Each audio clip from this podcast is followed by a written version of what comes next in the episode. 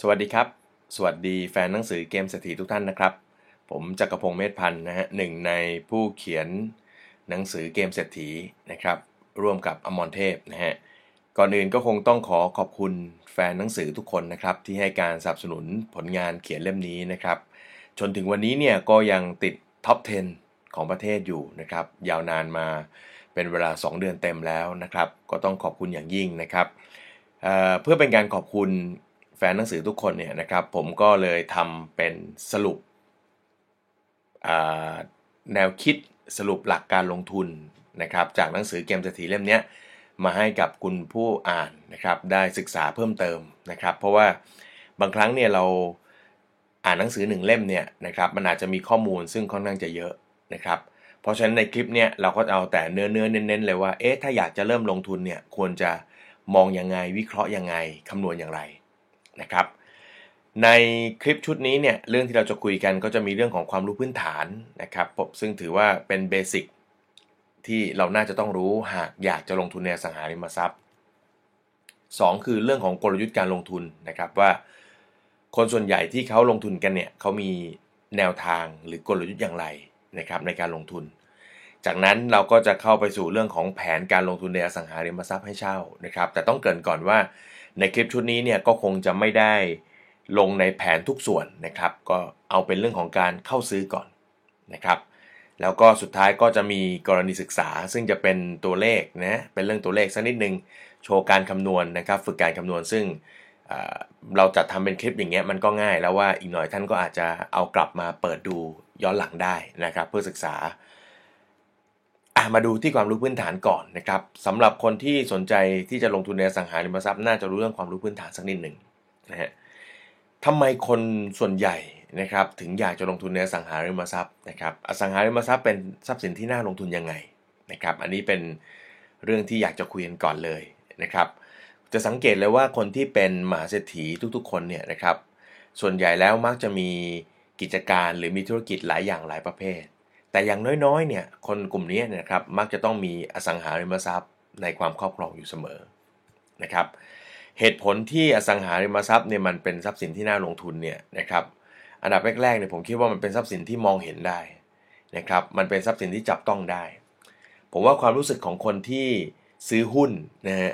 เห็นเลขเห็นตัวเลขใน account หุ้นเนี่ยมันเพิ่มขึ้นลดลงเนี่ยนะครับ feeling ก็ยังไม่เท่ากับการที่คุณได้ครอบครองอสังหาริมทรัพย์สักชิ้นหนึ่งนะครับตรงนั้นนี่จะให้ความรู้สึกซึ่งนะครับเป็นความรู้สึกของการเป็นเจ้าของนะครับอันนี้เป็นความรู้สึกที่ทรัพย์สินอื่นๆอาจจะเห็นไม่ชัดนะครับถ้าจะมีใกล้เคียงก็อาจจะเป็นธุรกิจนะครับข้อที่2เนี่ยที่ถือว่าเป็นจุดเด่นมากเลยก็คือการลงทุนในอสังหาริมทรัพย์เนี่ยเราไม่จำเป็นต้องใช้เงินของเราทั้งหมดนะครับ หรือแทบอาจจะไม่ได้ใช้เงินเราเองเลยก็ได้นะครับ พูดง่ายๆคือเราสามารถใช้พลังทวีจากเงินของคนอื่นได้นะครับหรือ other people money คำว่าเงินของคนอื่นเนี่ยไม่จำเป็นนะต้องเป็นเงินกู้นะครับ บางทีมันอาจจะเป็นการร่วมลงทุน มันอาจจะเป็นทุนให้เปล่านะครับ มันอาจจะเป็นทุนแบบผสมก็ได้ ร่วมทุนแบบลักษณะเป็นเหมือนหุ้นส่วน แต่ว่ามีระยะเวลาเหมือนเงินกู้ก็ได้นะครับทำได้หลายอย่าง จะยืมจากสถาบันการเงินก็ได้ นักลงทุนทั่วไปก็ได้ คนในครอบครัวก็ได้สากลออมทรัพย์ก็ได้ ช่องทางค่อนข้างเยอะนะครับ ข้อที่ 3 อสังหาริมทรัพย์เนี่ยเป็นทรัพย์สินที่สามารถสร้างกระแสเงินสดได้นะเป็น passive income ให้เราได้ แล้วก็คนที่อยากจะมีทรัพย์ทางด้านการเงินก็สามารถใช้ตัวนี้เป็นเครื่องมือได้นะครับ passive income ก็คืออรายได้จากทรัพย์สินนะครับ ซึ่งเราไม่ต้องทำงาน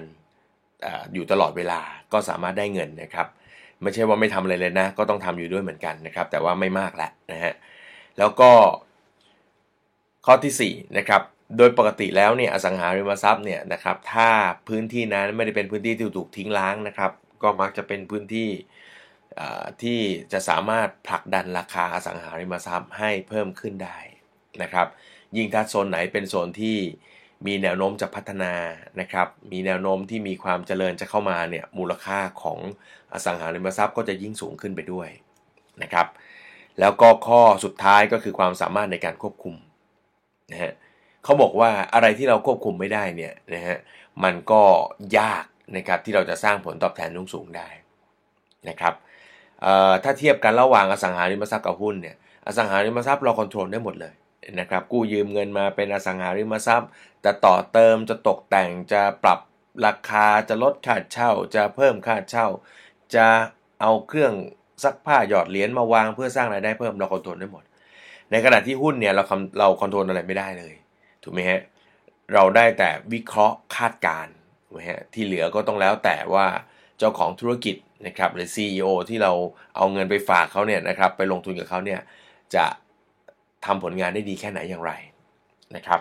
อันนี้คือข้อดีนะครับจุดเด่นๆ ของการลงทุนในอสังหาริมทรัพย์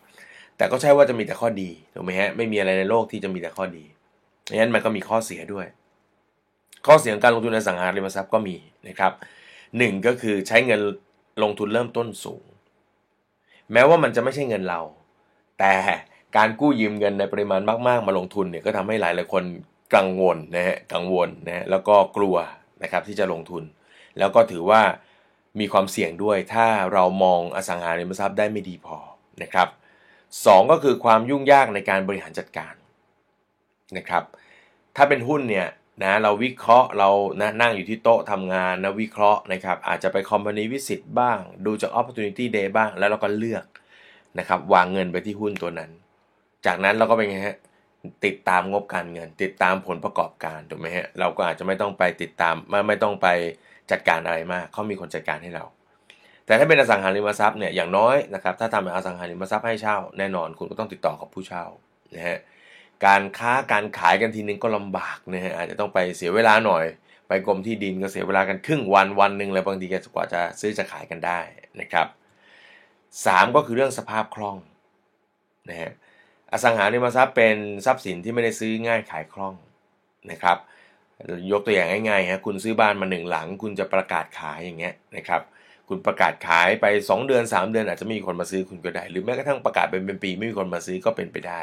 ถ้าทรัพย์ของคุณนั้นมันอยู่ในเขตที่คนอื่นเขาต้องการกันนะครับในเรื่องของสภาพคล่องเนี่ยมองในมุมหนึ่งผมว่าก็มีข้อดีอยู่นะครับ การที่สภาพคล่องไม่สูงเนี่ยทำให้เราต้อง คิดหนักหน่อยนะครับ แล้วก็คิดอย่างระแวดระวังหน่อยก่อนที่จะลงทุนนะครับเมื่อเทียบกับการลงทุนในหุ้นนี่มันง่ายมากถูกไหมฮะเรามีเงินอยู่ในบัญชีเคาะ enter ปุ๊บนะครับแล้วก็รอคำสั่งซื้อของเรามันไปแมชกับคำสั่งขายของใครบางคนนะฮะเพราะฉะนั้นสภาพคล่องก็จะไม่เร็วเหมือนหุ้นนะครับ แต่ก็อย่างที่ผมบอกมองในมองในลักษณะเป็นข้อดีก็ได้ ว่ามันไม่เร็วเกินไปทำให้เรามีเวลาคิด ไต่ตรองให้ดีนะครับ ก่อนที่เราจะซื้อ เพราะถ้าซื้อแล้วเนี่ยเราต้องอยู่กับมันนานพอสมควรนะครับเขาเคยมีคำแซวกันว่า ซื้อหุ้นเนี่ยเหมือนกับการนัดสาวออกเดทนะฮะนัดสาวออกเดทนัดสาวนัดสาวออกไปทานข้าวคบกันหนึ่งครั้งเจอกันหนึ่งครั้งไม่แฮปปี้ก็เป็นไงครับ แยกย้ายก็ไม่ต้องไปเจอกันอีกใช่ไหมครับแต่ถ้าอสังหาริมทรัพย์เนี่ยนะครับเหมือนกับแต่งงาน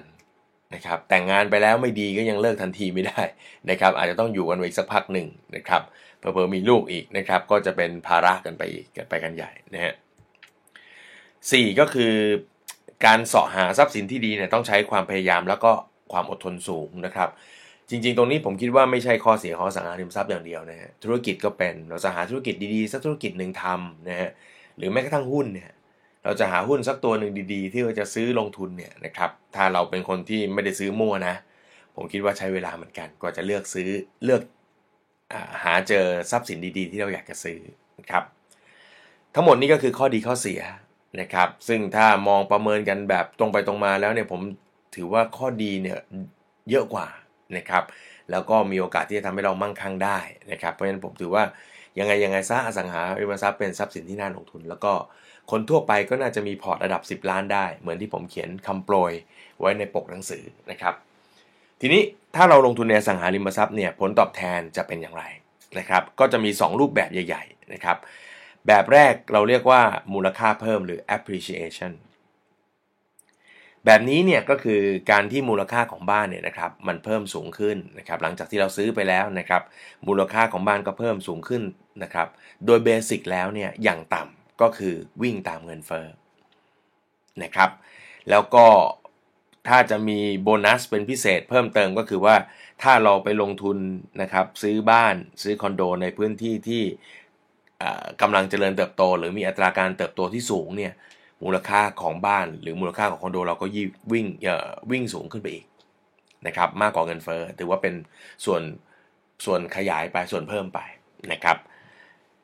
อีกแบบหนึ่งนะครับ ซึ่งเป็นแบบที่เราสนใจแล้วก็จะคุยกันก็คือการลงทุนเพื่อสร้างกระแสเงินสดนะครับ เป็นการลงทุนในลักษณะที่ซื้อนะครับ แล้วก็เอาสังหาริมทรัพย์นั้นมาปล่อยเช่าเพื่อกินค่าเช่านะครับ แล้วก็เลือกเฉพาะค่าเช่าที่สามารถจัดการกับรายจ่ายต่างๆ ได้ จนมีกระแสเงินสดที่เป็นบวกนะครับสำหรับการลงทุนโดยทั่วไปเนี่ยนะฮะคนส่วนใหญ่เนี่ยมักจะนิยมการลงทุนเพื่อ มูลค่าเพิ่มหรือกำไรส่วนต่างมากกว่านะครับ เพราะว่าซื้อเก่งกำไรกันทีนึงเนี่ยหลาย ๆ ครั้งก็ได้กำไรกันนะห้าหลัก 6 หลักนะครับหรือบางทีถ้าทรัพย์ใหญ่มากก็ได้ระดับ 7 หลักได้สบาย ๆ ในขณะที่แบบกระแสเงินสดเนี่ยนะครับมันจะเหมือนกับค่อยๆนะครับค่อยๆได้รับเงินมาเรื่อยๆ เป็นกระแสเงินสดไหลเข้ามา เปรียบเทียบนะฮะเอาให้เห็นภาพก็คือถ้าลงทุนเพิ่มมูลค่าเพิ่มเนี่ยคล้ายๆ กับการซื้อลูกวัวมา นะครับ แล้วก็เลี้ยงขุนให้มันตัวโต แล้วก็ขายให้ได้ราคามากขึ้นก็จะมีกำไรนะครับ ในขณะที่กระแสเงินสดเนี่ยลักษณะการลงทุนก็จะคล้ายกับการมีฟาร์มวัวนมนะครับ ซึ่งจะให้นมกับเราไปเรื่อยๆนะครับ ถามว่าอะไรดีกว่ากันก็คงจะไปตัดสินไม่ได้นะครับ เพียงแต่ว่าถ้าอยากจะลงทุนแบบที่สามารถพาไปสู่อิสระทางด้านการเงินได้แบบไม่เร่งร้อนนะครับ ความเสี่ยงต่ำกว่านะครับ แบบกระแสเงินสดนั้น ถือว่ามีความเสี่ยงต่ำกว่า แล้วก็ใช่ว่าการลงทุนแบบกระแสเงินสดจะไม่ได้มูลค่าเพิ่ม เพราะในขณะที่คุณซื้อทรัพย์สินตัวหนึ่งมาถือครองนะครับแล้วก็ได้กระแสเงินสดมาต่อเนื่องเนี่ยช่วงที่คุณถือครอง เวลาที่ผ่านไปมูลค่ามันก็เพิ่มสูงขึ้นด้วย ถ้าวันหนึ่งเราไม่อยากจะเลี้ยงวัวนมตัวนี้แล้วเราอยากจะขายมันออกไป เราก็ยังมีกำไรจากส่วนต่างเพิ่มเข้ามาด้วยนะครับเพียงโดยไอเดียของหนังสือเล่มเกมเศรษฐีที่เราคุยกันเนี่ยนะครับ เราเน้นไปที่การลงทุนเพื่อกระแสเงินสด แล้วก็ได้กำไรจากมูลค่าเพิ่มไปด้วย ถ้าวันหนึ่งเราอยากจะขายมันออกไปนะครับและนี่คือสิ่งที่เราโฟกัสนะครับเขาบอกว่า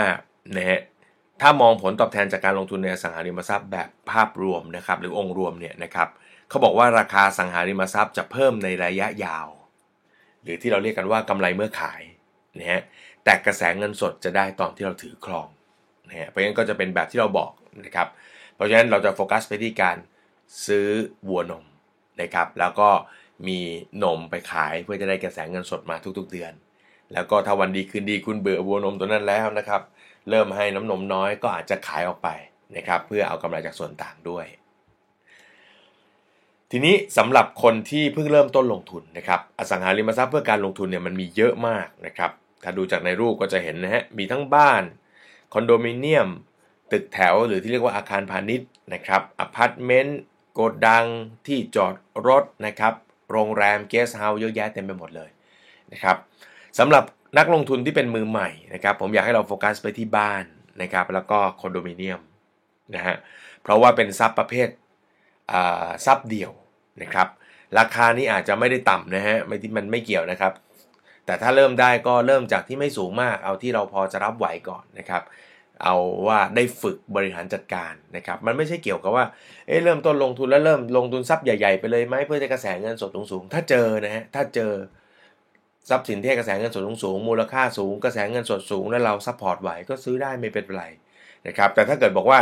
เรายังมีเงินน้อยเงินไม่มากก็เริ่มต้นจากเล็ก ๆ ไปก่อนก็ได้นะครับเพราะสิ่งที่คุณจะได้จากการซื้ออสังหาริมทรัพย์ให้เช่าเพื่อการลงทุนเนี่ยนะฮะ คุณก็คือจะได้เรื่องของการฝึกบริหารจัดการด้วยนะครับ เราต้องดีลกับลูกค้านะครับ ตามเก็บตังค์อะไรเงี้ยนะครับ ฝึกเรื่องของการมีความคิดสร้างสรรค์นะจะครีเอทตกแต่งอะไรต่างๆ เพื่อจะสร้างกระแสเงินสดให้สูงขึ้นนะครับ แต่ข้อที่ผมอยากจะเน้นมากสำหรับมือใหม่ที่อยากให้ลงทุนในบ้านกับคอนโดมิเนียมเนี่ยไม่ใช่เรื่องราคา แต่เป็นเรื่องของการที่มันเป็นทรัพย์ประเภททรัพย์เดี่ยวทรัพย์เดี่ยวก็คืออย่างคอนโดมิเนียมเนี่ยถ้าเราซื้อมาเนี่ยนะฮะ ถ้าเราหาผู้เช่าได้หนึ่งคนมันก็เต็มแล้วการบริหารจัดการก็ง่าย สิ้นเดือนก็แค่เก็บตังค์เพียงอย่างเดียวนะครับแต่ถ้ามือใหม่เนี่ยเราไปทำเรื่องที่จอดรถถูกไหมฮะไปทำเรื่องโกดังเนี่ยโอ้มันต้องเป็นการมีการดิวเป็นรอบๆถูกไหมฮะหรือไปทำเป็นโรงแรมเป็นเกสต์เฮาส์อย่างเงี้ยซึ่งผู้เข้ามาพักอาศัยมีหลากหลายนะครับแล้วก็ถ้าเป็นโรงแรมเกสต์เฮาส์นี่ยากกว่าอพาร์ตเมนต์อีกก็คือว่า มาเช่ากันเนี่ยนะวัน 2 วันแล้วก็ออกบางทีคืนเดียวถูกไหมฮะก็ต้องมีการบริหารจัดการกัน พอมาพักหนึ่งวันออกไปก็ต้องมีอะไรฮะ มีมาจัดเนาะ ต้องมีแม่บ้านมาจัดเตียงจัดอะไรต่างๆ เพื่อให้ห้องพร้อมกลับมาใช้งาน การบริหารจัดการก็จะยุ่งแทนที่คุณจะเก็บค่าเช่าอย่างเดียว หาคนเช่าได้เก็บค่าเช่า คุณจะต้องมาดูแลเรื่องของการบริหารจัดการห้องพักถูกไหมครับ มีระบบรับจอง มีระบบรอปภมีระบบ maintenance ต่างๆที่จะมีรายละเอียดอีกเยอะเลยนะครับ เพราะฉะนั้นสำหรับคนใหม่ ๆ ไปที่บ้านกับคอนโดมิเนียมก่อนน่าจะดีกว่านะครับ โอเคเมื่อสักครู่นี้ก็คือเรื่องของพื้นฐานหรือเบสิกที่เราจะต้องรู้นะครับ อย่างที่เราคุยกันเราโฟกัสที่กระแสเงินสดนะครับ ทีนี้การลงทุนในสังหาริมทรัพย์ให้เช่าเนี่ยมันมีกลยุทธ์นะครับหรือมีวิธีการในการลงทุนอย่างไรบ้างนะครับ ลองมาดูกัน กลยุทธ์ที่นิยมกันนะฮะกลยุทธ์แรกเราเรียกว่าเป็นกลยุทธ์ฟาร์มิงฟาร์มิงก็คือการสร้างนะครับ ทษทีฮะซื้อนะครับซื้ออสังหาริมทรัพย์นะครับ แล้วก็ให้มันสร้างกระแสเงินสดนะครับ แล้วก็ค่อยๆทยอยซื้อไปเรื่อยๆ จนเราเหมือนกับมีฟาร์มวัวนม ซึ่งวัวแต่ละตัวก็สร้างกระแสเงินสดให้เราต่อเนื่องนะครับยกตัวอย่างดูในภาพครับ ปีที่0นะปีเริ่มต้นเราลงทุนซื้อบ้านสักหนึ่งหลัง หรือคอนโดสักหนึ่งห้องแล้วก็ปล่อยเช่า ค่าเช่ามากกว่ารายจ่ายนะครับมากกว่าเงินผ่อนแบงก์มากกว่าค่าส่วนกลาง เราก็ได้กระแสเงินสดมา หลังจากนั้นพอผ่านไปครบ 3 ปีตำแหน่งเลื่อนเงินเดือนขึ้นนะครับหรือเราอาจจะรีไฟแนนซ์บ้านหลังเดิมนะครับหรือคอนโดห้องเดิมได้เงินสดส่วนต่างมานิดหน่อย ก็เอามาดาวน์ แล้วก็ลงทุนทำหลังที่ 2 แล้วก็เหมือนเดิมครับ ค่าเช่ามากกว่ารายจ่ายก็มีกระแสเงินสดนะครับแล้วก็ทยอยซื้อไปนะฮะในไอเดียสมัยเก่าเนี่ย farming ก็จะมองภาพแบบนี้ทุกๆ 3 ปีเห็นไหมฮะเพราะว่ามันมีเงื่อนไขของการไถ่ถอนหรือ รีไฟแนนซ์ว่าถ้าจะรีไฟแนนซ์แบบจดไถ่ถอนการจดจำนองเนี่ยก็ต้องพ้น 3 ปีไปก่อนมิงั้นมิฉะนั้นก็จะมีเรื่องของค่าปรับ ก็จะมีไอเดียแบบนี้นะครับแต่เดี๋ยวนี้เนี่ยสมัยใหม่เด็กๆเขาก็เริ่มเก่งขึ้นนะเขาก็เริ่มมีการซื้อทีเดียว 2-3 ห้องพร้อม ๆ กันนะครับซึ่งก็ทำได้ไม่ใช่เรื่องยากอะไรนะครับก็เป็นกลยุทธ์อันหนึ่งที่เรียกว่า farming แบบนี้เหมาะสำหรับคนที่อยากจะมี กระแสเงินสดไหลเข้ากระเป๋าต่อเนื่องนะครับ ค่อยๆทำค่อยๆ ขยายไม่เร่งร้อนนะครับ farming เนี่ยจะตรงกับแนวคิดของการเขียนหนังสือเกมเศรษฐีของผมกับมอนเทพมาก ก็คือว่าเราสับสนให้เราให้ทุกท่านเนี่ยใช้เวลาว่างนะครับ สร้างเงินล้านจากอสังหาริมทรัพย์ ค่อยๆดู ค่อยๆซื้อ ค่อยๆสะสมนะครับ ค่อยๆสะสมให้ฟาร์มเรามีวัวนมมากขึ้นเรื่อยๆนะครับ อันนี้คือกลยุทธ์แรกที่เรียกว่า farming กลยุทธ์ที่ 2 เราเรียกว่ากลยุทธ์ pyramiding นะครับ pyramiding เนี่ยถ้าให้นึกภาพก็คือการค่อยๆซื้อแล้วก็มีการขายออกไปบ้างบางส่วนนะครับ เพื่อขยับขยายไปซื้อทรัพย์ที่ใหญ่ขึ้น ใหญ่ขึ้นใหญ่ขึ้นนะครับ อันนี้เราก็จะเรียกว่า pyramiding นะครับดูภาพกันนิดนึงเพื่อความเข้าใจ สมมุติเราซื้อบ้านหลังหนึ่งมาราคา 1 ล้านบาทนะครับ แล้วก็ถือครองมันไว้นะฮะ แล้วเมื่อถึงจังหวะเหมาะๆนะครับ มีคนมาเสนอซื้อนะครับ เราก็ขายทำกำไรไป ซื้อมา 1 ล้าน คนเสนอซื้อล้าน 2 เราก็ได้กำไรประมาณ 2 0 0 0 0นถูกไหมฮะเราก็เอาเงิน 2 0 0 0 0นนั้นไปดาว แล้วก็ซื้อทรัพย์ใหญ่ขึ้นมาอีกหน่อยนะครับ เอา 2 0 0 0 0นนั้นไปดาวทำเป็น 2 ล้านถูกไหมฮะแล้วก็ถือครองไว้มีคนมาเสนอซื้อที่2ล้านห้าก็ขายทำกำไรก็ได้ 5 0 0แสนนะครับแล้วก็ขยับไปสู่ทรัพย์ที่ใหญ่ขึ้นใหญ่ขึ้นใหญ่ขึ้นนะครับ จริง ๆ แล้วถ้าถามว่าพีระมิดดิ้งเป็นกลยุทธ์ของการเก็งกำไรหรือเปล่า จริง ๆ ก็ไม่จำเป็นนะลองนึกภาพครับว่าถ้าเราซื้อบ้านสักหนึ่งหลังนะแล้วเรามีกระแสเงินสดบวก พูดให้ง่ายก็คือตอนถือครองเนี่ยค่าเช่าก็สามารถจัดการกับเงินผ่อนได้ แล้วก็จัดการค่าส่วนกลางได้ แล้วก็มีกระแสเงินสดเหลือ ตอนถือครองก็ได้เงิน ตอนขายไปก็ได้กำไร แล้วก็ซื้ออันที่ใหญ่ขึ้น ก็สร้างกระแสเงินสดอีก ถือครองก็ได้กระแสเงินสด แล้วก็ขายทำกำไรได้อีกนะครับเพราะฉะนั้น pyramiding เนี่ยอย่าไปอย่าไปเข้าใจผิดนะครับมีคนบางคนบอกว่ามันเป็นเรื่องของการเก็งกำไรจริงไม่ใช่ เราสามารถทำ pyramiding โดยใช้กระแสเงินสดก็ได้นะครับโดยใช้ทรัพย์ที่สร้างกระแสเงินสดก็ได้3นะครับโอ้นี่เป็นเป็นกลยุทธ์ที่ฟังชื่อแล้วดูเท่มากนะครับ wholesale retail นะฮะพูดง่ายๆ คือการแบ่งห้องนะครับ ซื้อทรัพย์สินมา 1 ห้อง ซึ่งมีอยู่ 1 ยูนิตนะครับอาจจะเป็นบ้านสัก 1หลังนะฮะแล้วไปปล่อยเช่าทั้งหลังเลย บ้านอาจจะ 2 ห้องนอน 3 ห้องนอนไม่รู้แหละ แต่เราไปปล่อยเช่าทั้งหลังเลยยกตัวอย่างเช่น ซื้อบ้านมาล้านสี่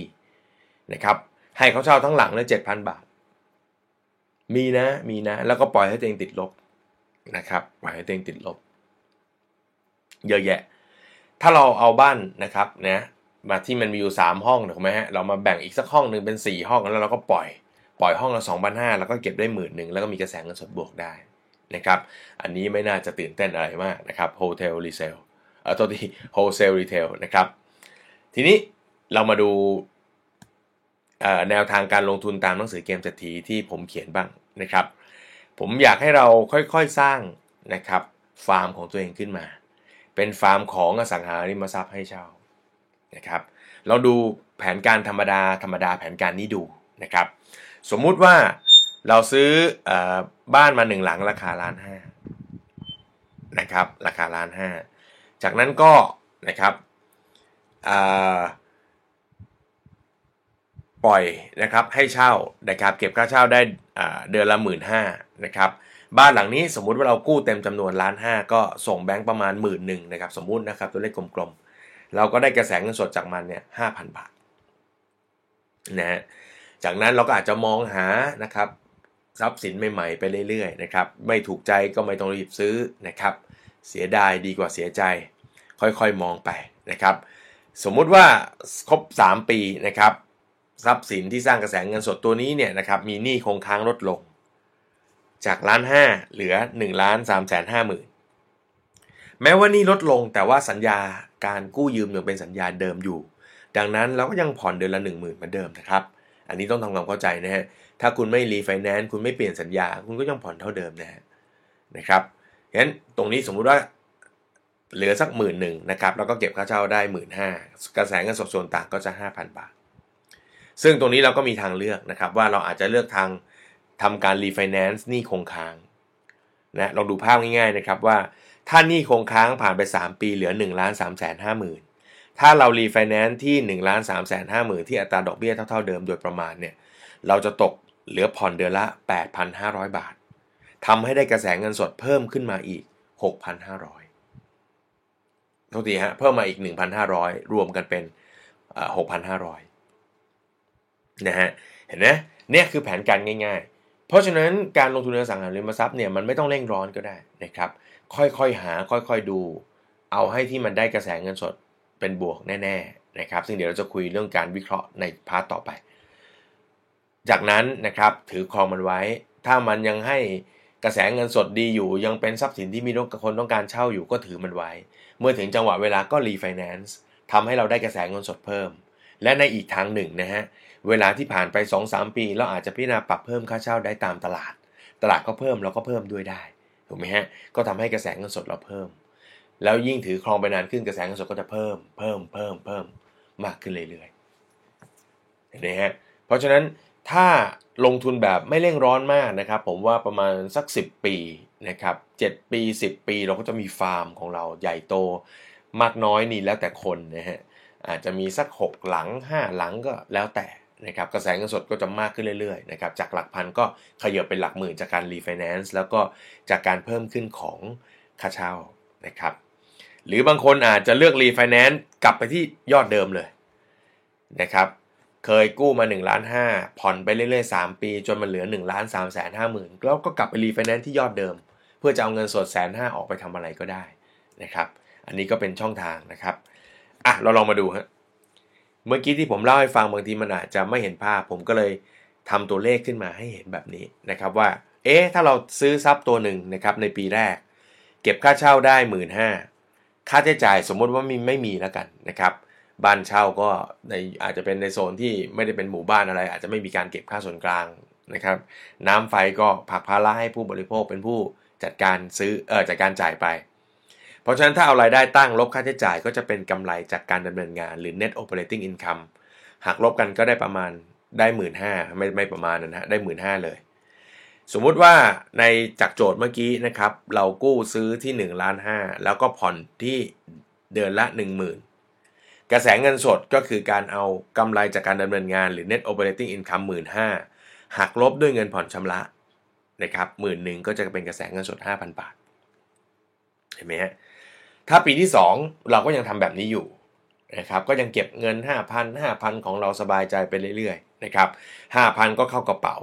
นะครับ ส่วนอีก5,000ส่วนอีก10,000ที่เราเอาไปผ่อนแบงค์นั้นเนี่ยก็ตัดหนี้ลงไปเรื่อยๆนะครับเรื่อยๆ สมมติว่าในปีที่2เนี่ยเงินต้นเราเหลือที่1ล้าน4แสน20,000บาท ปีที่ 3 ก็เหมือนเดิมครับ เราก็ทำอีกนะฮะเราก็ทำอีกเก็บเดือนเอ่อเก็บเข้ากระเป๋าเดือนละ5,000 5,000ถูกไหมฮะหนี้ก็ลดลงเหลืออยู่ที่1ล้าน3แสนห้าหมื่นถ้าถึงตรงจุดนี้เราตัดสินใจที่จะรีไฟแนนซ์ รีไฟแนนซ์ก้อน1ล้าน3แสนห้าหมื่นเพื่อลดยอดส่งต่อเดือน เห็นไหมฮะ มันก็จะเป็นภาพนี้ สมมุติในปีที่ 4 เกิดเก็บค่าเช่าได้เพิ่มอีก 1,000 บาทด้วยก็สวยงามเลยถูกไหมจาก หมื่นห้าไปเป็น หมื่นหกนะครับกำไรจากการดำเนินงานก็เพิ่มขึ้นอีก 1,000 บาทเป็น 1 6ื่นนะครับเงินผ่อนชำระต่อเดือนที่ลดลงนะครับจากหมื่นหนึ่งพอเรารีไฟแนนซ์ก็จะอาจจะเหลือ 8 8 0 0 8 8 5 0 0แล้วแต่เราก็ได้กระแสเงินสดเพิ่มขึ้นมา เป็น 7,200 เห็นไหมฮะนี่คือนี่คือวิธีการรวยแบบใช้ทฤษฎีฟาร์มมิงนะครับใช้กลยุทธ์ฟาร์มมิงนะไม่ยากเลยใช่ไหมนะครับอะทีนี้เรามาดูเรื่องการลงทุนกัน มาเอามาวิเคราะห์การลงทุนกันนะฮะถ้าใครอ่านหนังสือของโรเบิร์ตคิโยซากิมากๆเนี่ยนะครับเราจะได้ยินคำคำหนึ่งที่โรเบิร์ตพูดประจำเลยก็คือคำพูดที่ว่าการลงทุนคือแผนการ มันเป็นอย่างนั้นจริง ๆ มันเป็นอย่างนั้นจริง ๆ นะครับ เพราะฉะนั้นผมอยากจะฝากนะครับ แล้วก็เตือนทุกๆ คนเลยนะฮะอสังหาริมทรัพย์ไม่ใช่ปลาทูเพราะฉะนั้นอย่าอย่าไปซื้อง่าย ๆนะครับ ซึ่งในปัจจุบันผมก็พบว่ามีพวกวิทยากรนะครับจะเรียกว่าเฮงซวยก็ได้นะครับ เปิดคอร์สสอนนะฮะจากนั้นก็มีของมาขาย คุณจำไว้เลยนะครับว่าการลงทุนที่สำเร็จรูปเนี่ยเป็นการลงทุนที่ใช้ไม่ได้เสมอ เพราะฉะนั้นอย่าอย่าไปลงทุนเด็ดขาดนะครับ ก็ขอวิงวอนนะฮะก็อย่าไปยุ่งกับการลงทุนแบบนี้นะครับเห็นเราต้องวางแผนของเราได้เองนะครับมีบางคนถามหลังไมค์ผมบ่อยๆผมก็ลำคาญนะฮะบ้านเช่านะครับอยู่ในโซนนี้เก็บค่าเช่าได้เท่านั้นเท่านี้ซื้อดีไหม ทั้งนั้นที่พอเราถามกลับไปว่าอ่านหนังสือเกมเศรษฐีหรือยังก็บอกว่าอ่านจบแล้ว ถ้าพออ่านจบแล้วทำไมไม่ลองคิดคำนวณสักหน่อย แล้วค่อยมาถามผมนะครับเอาข้อมูลที่คุณคำนวณมาถามผมว่าคิดอย่างนี้ถูกไหม อย่างนั้นผมน่าจะให้แนวทางเพิ่มเติมที่เป็นประโยชน์กับคุณมากกว่า ดีกว่าการที่ผมตอบว่าลงทุนได้เลย หรือลงทุนไม่ได้นะครับอะบ่นไปตามเรื่องนะอะทีนี้มาดูแผนการลงทุนนะครับว่าถ้าเราจะลงทุนในสหาริมทรัพย์ให้เช่าเรามองอยังไง เวลาผมลงทุนผมจะมอง 3 ขั้นนะครับ3ส่วน ส่วนแรกก็คือแผนการครอบครองทรัพย์สิน ก็คือ เรื่องของการคิดวิเคราะห์ประเมินนะครับ ว่าจะซื้อดีหรือไม่ และถ้าจะซื้อนั้นจะเอาเงินจากที่ไหนอย่างไร อัตราผลตอบแทนการลงทุนเป็นแบบที่ผมต้องการหรือเปล่านะครับ ส่วนที่ 2 เราเรียกว่าแผนการบริหารทรัพย์สิน อันนี้เป็นแผนที่เราจะวางตอนที่เราได้มันมาครอบครองแล้วนะครับ ว่าเราอยากจะปรับเปลี่ยนเพิ่มเติมอะไรต่างๆทำให้มันเก็บเงินได้มากขึ้นไหมลดหนี้ลงให้เร็วขึ้นเพิ่มมูลค่ามันได้อย่างไร และแผนสุดท้ายคือแผนการออกนะครับ วันดีคืนดีที่เราถือครองอยู่ นะถือครองบ้านเช่าสักหลังหนึ่งคอนโดสักห้องหนึ่งเกิดมีคนมาเสนอขายราคาสูงมาก เอ๊ะเราจะตัดสินใจว่าเราจะขายดีไหมนะครับ หรือถ้าพื้นที่นั้นเกิดเริ่มเป็นไงฮะเงียบเหงาแล้วนะครับ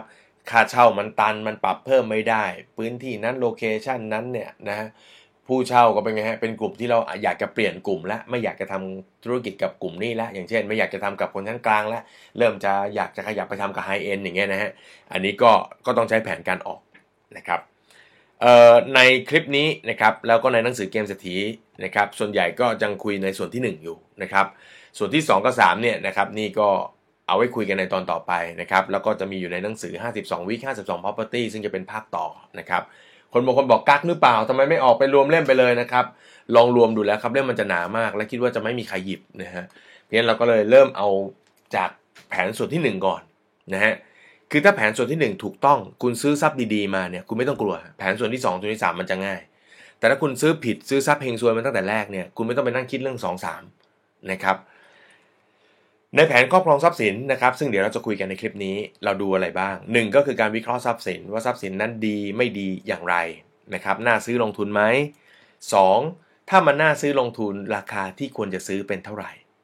น่าซื้อแล้วยังต้องมีอีกนะว่า ราคาที่ควรจะซื้อเป็นเท่าไหร่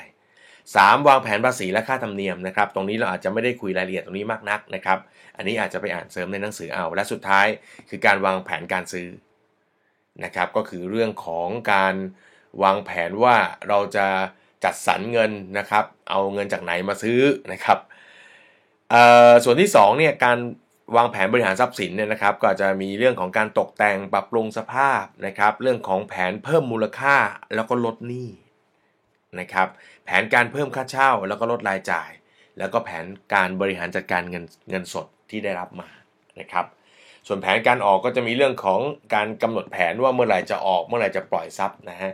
การลงทุนอย่าไปยึดติดกับทรัพย์สินที่เราซื้อนะครับ ถ้ามันทำกำไรได้งามมากก็อาจจะปล่อยก็ได้ หรือถ้ามันเริ่มตึง เริ่มตันเริ่มไม่ดีแล้วนะครับ ก็อาจจะปล่อยก็ได้นะครับ แล้วก็พูดถึงการประเมินราคาขายที่เหมาะสม ถ้ามีคนเสนอซื้อเท่าไหร่แล้วเราขายดีกับทรัพย์ที่สร้างกำไรให้เรานะครับเพราะฉะนั้นวันนี้เราก็คงจะ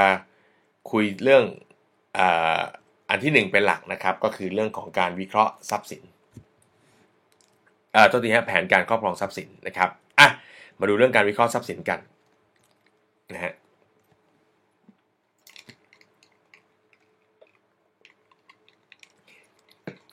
ทรัพย์สินแบบไหนที่เราเรียกว่าทรัพย์สินที่ดีนะครับ ทรัพย์สินที่ดีก็คือทรัพย์สินที่มีความต้องการเช่าสูงนะฮะคำว่าการต้องการความต้องการเช่าสูงนี้ต้องลงพื้นที่ดูนะครับ ต้องลงพื้นที่ดูนะครับ อย่าไปคิดเองเนี่ยมันมีความต้องการซื้อก็มีนะฮะ บางโลเคชันมีแต่คนมีสตางค์มาซื้ออยู่เพราะฉะนั้นคุณไปซื้อตรงนั้นแล้วปล่อยเช่าคุณอาจจะเหงาก็ได้ เพราะฉะนั้นต้องไปดูที่ที่ความต้องการเช่าสูงคู่แข่งน้อยหรือว่าไม่มีพื้นที่ให้คนอื่นมาสร้างเพิ่มแล้วนะครับ อันนี้ก็จะยอดเยี่ยมมากนะครับ อย่างผมสมัยผมทำงานเนี่ยความต้องการเช่าสูงเนี่ยผมจะดูจากแหล่งงาน ดูจากคนต่างถิ่นเป็นหลักนะฮะแล้วผมก็มักจะได้ลูกค้าเสมอนะฮะสมัยทำงานอยู่ที่โรงงานผมก็ติดรถเจ้านาย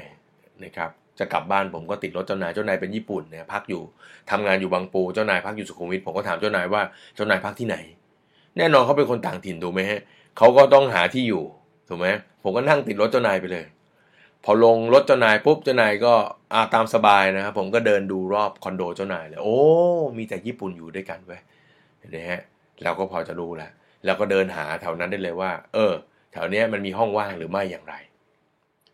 หรือบางทีถ้าผมอยากจะทำลงทุนในทรัพย์สินขนาดที่เป็นกลุ่มปานกลางถึงล่างนะซึ่งผมก็ทำบ่อยนะทรัพย์สินกลุ่มนี้ผมชอบผมชอบบ้านเช่ามากนะครับ ผมก็ติดรถปิกอัพเหมือนกันนะปิดติดรถปิกอัพของลูกน้องนะครับ ขอไปดูหน่อยว่าพักที่ไหนกัน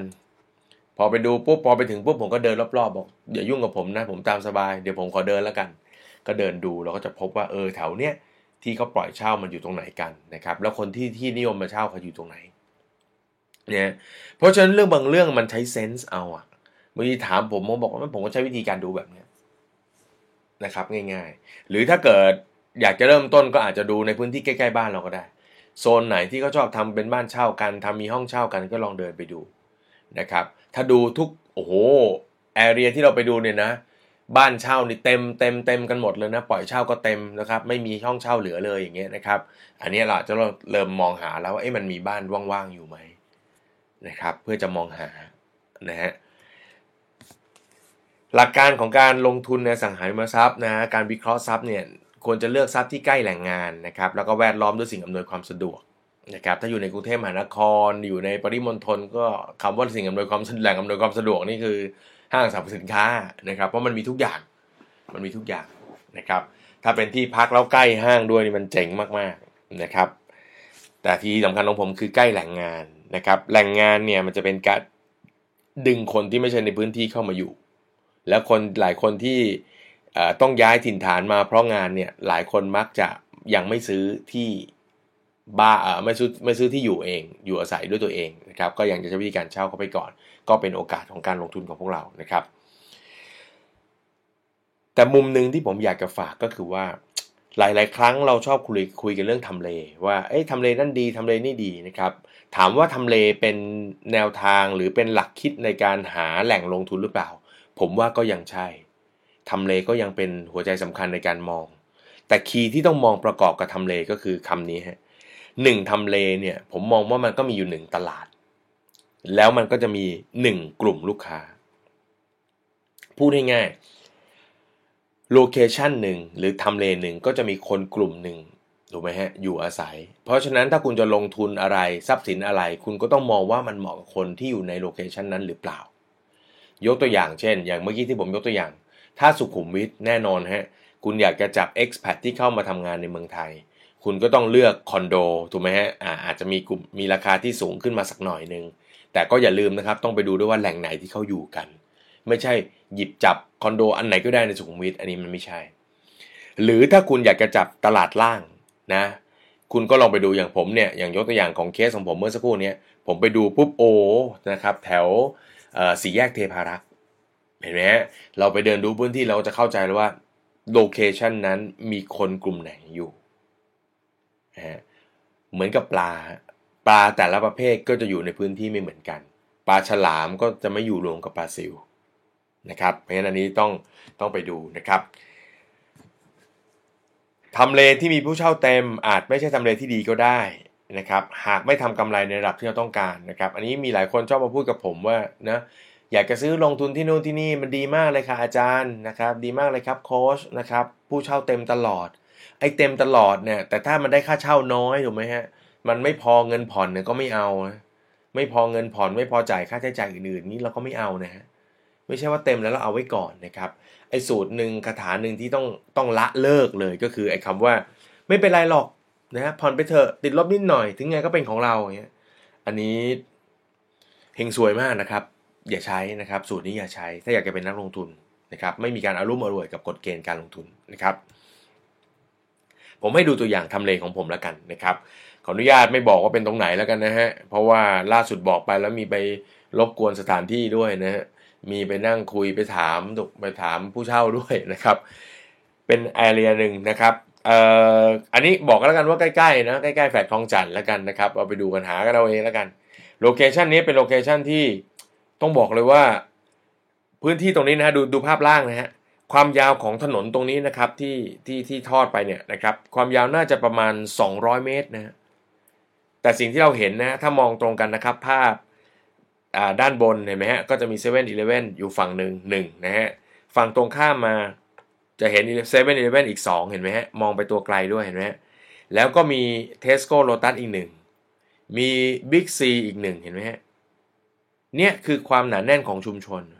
ถ้าใครไปโลเคชันนี้นะฮะประมาณสัก7โมงเนี่ยรถห้ามเข้า เพราะคนจะออกมาเต็มท้องถนนเลย แล้วอีกทีหนึ่งก็ตอนเย็น นะครับโลเคชันนี้อาหารไม่ได้อร่อยมาก แต่ขายดีหมดนะครับอ่าเนี่ยฮะเนี่ยนี่คือมีมินิบิ๊กซีนี่คือมองอีกถ่ายจากอีกด้านหนึ่งย้อนเข้าไปนะครับอันนี้ผมไปถ่ายตอนประมาณใกล้ๆจะ 11 โมงนะครับ มันก็จะโล่งๆหน่อย และนี่ก็คือภาพล่างก็คือภาพที่เป็นโลเคชันที่ในซอยต่างๆนะครับ ถ้ามองจากภาพบนก็จะเห็นมีซอยต่างๆ แยกเข้าไปเห็นไหมฮะหลายๆบ้านนะฮะ หลายๆบ้านที่กั้นรั้วเห็นไหมครับดูลักษณะรั้วเห็นไหมรั้วแบบเป็นเหล็กเห็นไหมเรียงกันเป็นซี่ๆอย่างนั้นเนี่ยลักษณะของการทำเป็นบ้านเช่า แถวนี้ทำกันเป็นบ้านเช่าเยอะมาก แล้วก็เต็มทั้งหมดนะผมเองอยากจะหาซื้อเพิ่มแถวนี้ยังหาซื้อไม่ได้เลยนะครับ สิ่งที่น่าสงสารสำหรับโซนนี้ก็คือคนที่ซื้อบ้านมาอยู่อาศัยนะครับมาแทรกอยู่กับโอ้โหชาวบ้านนะครับ พื้นที่ตรงนี้คนเยอะครับ ไม่ว่าจะเป็นทำงานที่นิด้านะครับ หรือ เรียนรามคำแหงก็อยู่กันมามาไกลกันถึงตรงนี้ด้วยนะครับ แล้วก็โอ้โหเป็นเขตชุมชนคนอยู่เยอะมากนะครับอ่าอันนี้เป็นของเป็นซับของผมเองนะฮะอันนี้ก็มีปิดข้อมูลไว้นิดนึงนะครับ เดี๋ยวเราจะไปนั่นกันนะฮะก็อันนี้ในตอนที่ซื้อเนี่ยนะฮะนี่ซื้อนานแล้วนะครับ เป็นบ้านขนาด 37 ตารางวา 3 ชั้นนะครับนะ แล้วก็กั้นเป็น 15 ห้องนะฮะด้านหลังเนี่ยมีที่เขาเรียกว่าเป็นเอ่อเขาเรียกว่าเป็นสวนหย่อมเล็กๆกันนะครับ ตั้งม้าหินได้นะครับ เจ้าของบ้านเดิมเขาก็เอาม้าหินออกเลย แล้วก็สร้างเสริมขึ้นมาอีกสูงขึ้นมาอีก 3 ชั้นได้ ข้างในแบ่งซอยห้องยิบย่อยได้ 15 ห้องนะครับราคาตั้งแต่พันสถึงสองพันสนะครับแต่สองพันสนี่มีอยู่ห้องเดียว แล้วก็มีพันสอยู่ 2 ห้อง แล้วก็มีพันหที่เหลือเป็นพันหหมดเลย นะครับ ก็เล็กๆ อย่างเงี้ยแต่ซอยยิบเลยนะครับ อย่างที่ผมเขียนเล่าไว้ในหนังสือเกมเศรษฐีนะครับว่าตอนแรกไม่ได้คิดอยากจะซื้อนะครับ เพราะมันไม่สวยนะครับแล้วก็แบ่งซอยจนโอ้โหมันนะเราถือว่าเราเป็นเจ้าของแล้วเราเราไม่ชอบเลยอะนะฮะแต่มาดูแล้วแหมแมวตัวนี้จับหนูเก่งจังเลยนะครับ เก็บค่าเช่าได้ประมาณ 22,000นะครับ น้ำไฟก็เป็นลักษณะเหมาจ่ายนะครับเหมาจ่ายเข้ามาอีก 350นะครับอันนี้สำหรับห้อง ห้องขนาดเล็กนะครับ ห้องใหญ่ก็นะครับแพงขึ้นมาหน่อยนะฮะอันนี้ก็โอ้กระแสเงินสดดีมากดีมากนะครับ อันนี้ก็รีไฟแนนซ์ไปแล้ว 2 รอบ 3 รอบ 2 รอบแล้วนะครับ 2 รอบนะฮะรีไฟแนนซ์ไป 2 รอบ แล้วก็รอบหลังนี่ไม่นับว่าเป็นรีไฟแนนซ์แล้วกันเพราะผมรีไฟแนนซ์แล้วก็เอาเงินออกมาด้วยนะครับ ก็ไม่ได้ลดลงนะครับ ก็ครั้งที่สครั้งที่ 3 นี่ไม่ได้ลดลงนี่ไม่ได้ลดลงนะครับนี่คงที่นะครับ เพราะฉะนั้นเนี่ยคือการมองวิเคราะห์นะเวลาเราหาเราก็ต้องหาแบบนี้นะครับ แบบที่อมรเทพเล่าไว้ในหนังสือเนี่ยค่อนข้างจะถูกต้อง ก็คือเวลาลงไปดูทรัพย์ดูอะไรแล้วเนี่ยนะครับ ต้องลงไปในพื้นที่ด้วย ดูซับที่เราจะซื้อเสร็จแล้วก็สอบถามคนอื่นด้วยนะครับการลงทุนในอสังหาริมทรัพย์ให้เช่าเนี่ยคีย์สำคัญที่สุดก็คือเรื่องของค่าเช่า เพราะฉะนั้นถ้าตัวเลขค่าเช่ามันมาเพี้ยนก็พังหมดเลย นะครับ เราไปบางที่เนี่ยนะครับยกตัวอย่างเช่น ลูกศิษย์ผมบางคนไปดูข้อมูลนะไปหาข้อมูลในคอนโดมิเนียมบางแห่งเนี่ยบอกเฉยเลยฮะว่าค่าเช่าอยู่ในเลนตั้งแต่หมื่นสองถึงหมื่นแปดกว้างมาก กว้างมาก อย่างเงี้ยถ้าเลนกว้างๆแบบนี้คุณต้องเดินดูแหละไอ้แบบไหนที่เรียกว่าหมื่นสองไอ้แบบไหนที่เรียกว่าหมื่นแปดไอ้ของเราอยู่ตรงไหน และเวลาคำนวณอาจจะต้องคำนวณแบบเซฟๆด้วยนะครับใช้ตัวเลขสักหมื่นสองอาจจะปลอดภัยกว่านะครับ ทีนี้มาดูการคำนวณนะฮะขั้นตอนการคำนวณมูลค่าสังหาริมทรัพย์นะฮะขั้นที่หนึ่งก็คือตรวจสอบรายได้นะลงไปพื้นที่ต้องไปเช็ครายได้อย่างที่ผมบอกนะครับ ถ้าที่ที่เราจะซื้อบอกค่าเช่าว่าหมื่นสองคุณลองเดินดูรอบๆสิปลอมตัวเป็นผู้เช่าสิแล้วหาห้องเช่าในบริเวณใกล้ๆ ลักษณะห้องคล้ายกันถูกไหมฮะเขาเต็มไหม ถ้าเต็มก็อุ่นใจ 2. ถ้าเต็มถามเขาว่าค่าเช่าส่วนบริเวณนั้นน่ยมันเท่าไหร่ เราจะได้รู้นะครับ ที่ต้องถามเพื่อเปรียบเทียบเพราะว่าอย่างที่บอก 1ทำเล 1 ตลาด 1 กลุ่มลูกค้านะครับโซนนั้นเป็นกลุ่มไหนคุณไปขยับราคาหรือไปกระชากราคาที่มันแตกต่างออกไปไม่ได้หรอก ถ้าทรัพย์คุณมีความคล้ายกับเขานะครับหรือต่อให้คุณทำคุณหาทรัพย์ที่ดีกว่าดีซะหรูเลยถูกไหมแต่มันไม่เหมาะกับคนในพื้นที่นั้นก็ไม่มีใครเช่าคุณนะนะครับสองก็คือการตรวจสอบรายจ่ายนะครับ ดูว่าค่าส่วนกลางใครจ่ายถูกไหมฮะดูว่าประกันใครจ่ายถูกไหมค่า maintenance นะครับใครจ่ายนะครับอันนี้โดยหลักๆแล้ว ถ้าเป็นไปได้นะ เขียนสัญญาผลักให้กับผู้เช่าจัดการไปก็ง่ายดีนะครับ แต่บางครั้งก็นะก็ขึ้นอยู่กับการต่อรองครับ ทั้งหมดนี้อยู่การต่อรองหมด แต่ถ้าต่อรองไม่ได้คุณก็ต้องเป็นคนจ่ายนะนะครับ 3. คำนวณหากำไรต่อปีนะครับหรือ net operating income นะครับตัวย่อก็คือ NOI การคำนวณก็ง่ายฮะคำนวณหากำไรก็เอารายได้ในข้อที่ 1 ลบรายจ่ายในข้อที่ 2 จากนั้นก็มาคำนวณมูลค่า หรือคำนวณราคาซื้อที่เหมาะสมตัวเดียวกันนะครับเขาขายเท่าไหร่ไม่รู้ แต่เรามีหน้าที่เอาค่าเช่า เอารายจ่ายมาคิดคำนวณหาราคาซื้อที่เหมาะสมนะครับแล้วสุดท้ายก็จัดหาเงินลงทุนหรือ financing นะครับว่าเอ๊ะเราจะกู้สักเท่าไหร่ดีนะครับ เอาเราลองมาดูเนี่ยเป็น case study เป็นตัวอย่างนะครับ อันนี้เป็นเคสในหนังสือนะครับ อันนี้เป็นเคสในหนังสือซึ่งผมให้ดูไปเนี่ยนะฮะเคสนั้นเนี่ยค่าส่วนกลางรู้สึกจะไม่ได้จ่ายถูกไหมฮะแต่นี้ผมจะทำให้เห็นการคำนวณหน่อยนะครับ ผมก็เลยมีการปรับตัวเลขสักเล็กน้อยนะครับ อันนี้เป็นคอนโดย่านพระราม4นะครับมีการประกาศขายราคา2ล้าน3แสนบาทนะครับ ปัจจุบันเก็บค่าเช่าได้1 หมื่น 8 ไม่รวมค่าส่วนกลางนะฮะถ้าเป็นของจริงนี่คือผักให้กับผู้เช่านะฮะแต่เดี๋ยวในเคสนี้ผมจะเอาเข้ามารวมเพื่อจะได้มีตัวเลขในการคำนวณเห็นชัดเจนนะครับรายละเอียดข้างล่างขออนุญาตไม่อ่านนะครับ ลองไปดูกันเอง ตัวเลขง่ายๆคือ 18,000เก็บค่าเช่าได้ 18,000แล้วก็เดือนละ2ล้าน3นะครับอันดับแรกเราก็ต้องมาคำนวณก่อนนะครับว่ามันน่าซื้อไหมนะครับเก็บค่าเช่าได้หมื่นแปดแล้วขายราคาเนี้ยโอเคหรือเปล่า นะครับ สูตรการคำนวณนะฮะอันนี้ให้ไว้ในหนังสือแล้วแต่มารีวิวกันอีกครั้งหนึ่งนะครับ ราคาซื้อที่เหมาะสมหรือมูลค่าของทรัพย์สินจะเท่ากับกำไรจากการดำเนินงานต่อปี หรือ net operating income นะครับกำไรก็โชว์อยู่ข้างล่างแล้วรายรับลบรายจ่ายง่าย ๆ แล้วหารด้วยอัตราผลตอบแทนที่ต้องการนะครับซึ่งผมก็บอกไปว่าอุยอัตราผลตอบแทนที่ต้องการเนี่ยบางที บางคนก็ไม่รู้ว่าจะกำหนดเท่าไหร่ดีนะครับ ดังนั้นผมจึงปรับนิดนึง จากอัตราผลตอบแทนที่ต้องการก็ปรับเป็นอัตราดอกเบี้ยเงินกู้เพราะว่าเวลาเราลงทุนซื้อสังหาริมทรัพย์เนี่ยเราก็จะไม่ใช้เงินตัวเองถูกไหมครับ เราจะใช้เงินคนอื่น ทีนี้ถ้าเราใช้เงินคนอื่นเนี่ยมันก็จะมีต้นทุนก็คือดอกเบี้ยนะครับแล้วมันจะประหลาดมากถ้านะครับเรากู้เงินร้อยละ 7.5 มา แล้วอยากได้ผลตอบแทนประมาณแค่ 5%อย่างเงี้ยเพราะฉะนั้นก็ใช้อัตราดอกเบี้ยเงินกู้หารไปเลยนะครับมันเหมือนกับเป็นเกณฑ์ในใจว่า เราจะลงทุนนะครับ โดยคาดหวังอัตราผลตอบแทนไม่ต่ำกว่าอัตราดอกเบี้ยเงินกู้ฉะนั้นสูตรก็จะปรับเป็นราคาซื้อที่เหมาะสม ก็จะเท่ากับกำไรจากการดำเนินงาน หรือรายรับรบรายจ่าย หารด้วยอัตราดอกเบี้ยเงินกู้นะครับ ซึ่งในปัจจุบันอยู่ที่โดยเฉลี่ยนะครับอยู่ที่ประมาณ 7.5%ต่อปีอะทีนี้เราลองมาดูกันในเคสตัดดี้เมื่อสักครู่นี้นะ รายรับ18,000นะครับในขั้นตอนนี้เนี่ยอย่าเพิ่งไปซีเรียสนะครับถ้าเกิดว่าคุณยังไม่ได้ลงพื้นที่เนาะก็ยังไม่ต้องไปหักเผื่อห้องว่างก็ได้ แต่โดยส่วนใหญ่แล้วผมไม่ค่อยคำนวณหักเผื่อห้องว่างนะถ้าผมไปดูพื้นที่แล้วพื้นที่นั้นโอ้โห ว่างเหลือเกินถูกไหมฮะว่างเยอะ ว่างเกิน 10%อย่างเงี้ยนะครับว่างเกิน 10%ผมก็ไม่ค่อยอยากจะยุ่งนะผมก็เนาะมันก็ถือว่ามีมีคู่แข่ง นะครับมา 10 กว่าเปอร์เซ็นต์ร้อยห้องมี 15 ห้องคุณซื้อปุ๊บไอ้อีก 14 ห้องที่เหลือมันก็เป็นคู่แข่งคุณทันทีอะงั้นผมไม่ค่อยอยากจะได้นะครับเพราะฉะนั้นผมชอบแบบเต็มหมดเลยอะมีคนอยู่ทั้งหมด แล้วเราเข้าไปซื้อจากเจ้าของเก่าที่เขาอยากจะปล่อยของเนี่ยเพราะฉะนั้นเวลาคำนวณผมก็ใส่ตรงนี้ไว้ก่อนนะครับใส่ร้อยเปอร์เซ็นต์ไปเลย18,000นะครับคูณ 12 เท่ากับ 216,000 บาทนะครับพูดถึงค่า ผื่อห้องว่างนิดหนึ่งมันคำนวณยากอะนะครับในตำราบางเล่มบอกให้ใช้เจ็ดเปอร์เซ็นต์สิบเปอร์เซ็นต์ผมมันคำนวณยากคำนวณยากมากเจ็ดเปอร์เซ็นต์ของคอนโดหนึ่งห้อง